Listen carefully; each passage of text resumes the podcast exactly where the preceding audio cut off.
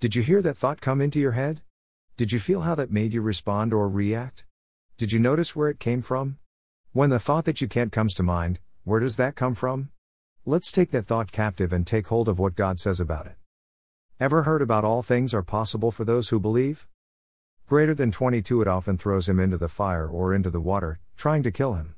But if you can do anything, have compassion on us and help us. 23 If you can? Echo Jesus. All things are possible to him who believes. 24 Immediately the boy's father cried out, I do believe, help my unbelief. Greater than. Greater than Mark 9:23. Ever heard about how all things are possible but not all things are beneficial? Greater than 22 Are we trying to provoke the Lord to jealousy? Are we stronger than He? 23 Everything is permissible, but not everything is beneficial. Everything is permissible, but not everything is edifying. 24 No one should seek his own good, but the good of others. Greater than. Greater than 1 Corinthians 10:23. So if you are hearing the message that you can't, where is that coming from? Is it something that is beneficial or harmful? Is it something that is helpful or something is hurtful? Just because you can doesn't mean that you should. The devil is trying to plant seeds of worry and fear. The devil is trying to plant seeds of destruction and death. The devil is trying to plant seeds in order to control and manipulate you. But he doesn't have the last word. Will you believe and trust God or the devil? Greater than 43 Why do you not understand what I am saying? It is because you are unable to accept my message. 44 You belong to your father, the devil, and you want to carry out these desires. He was a murderer from the beginning, refusing to uphold the truth, because there is no truth in him. When he lies, he speaks his native language, because he is a liar and the father of lies.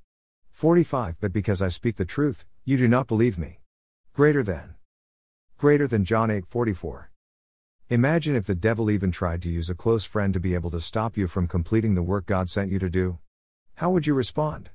Would you reject the devil's direction like Jesus did with Peter? Greater than 22 Peter took him aside and began to rebuke him. Never, Lord. He said. This shall never happen to you. 23 Jesus turned and said to Peter, Get behind me, Satan. You are a stumbling block to me, you do not have in mind the concerns of God, but merely human concerns. Greater than. Greater than Matthew 16 22 23. Are you able to distinguish between your thoughts, the devil's thoughts, and God's thoughts? We need to put our focus on Jesus and take every thought captive so that we can have the wisdom and discernment needed to know what to do and how to respond. Greater than therefore, holy brothers and sisters, who share in the heavenly calling, thoughtfully and attentively, consider the apostle and high priest whom we confessed, as ours when we accepted him as Savior, namely, Jesus.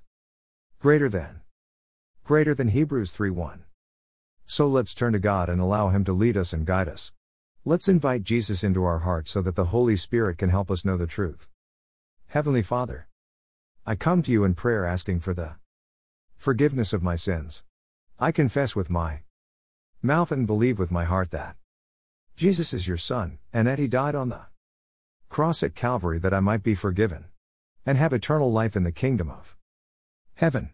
Father, I believe that Jesus rose from the dead, and I ask you right now to Come into my life and be my personal Lord and Savior.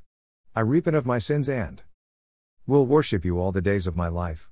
Because your word is truth, I confess with my mouth that I am born again and cleansed by the blood of Jesus.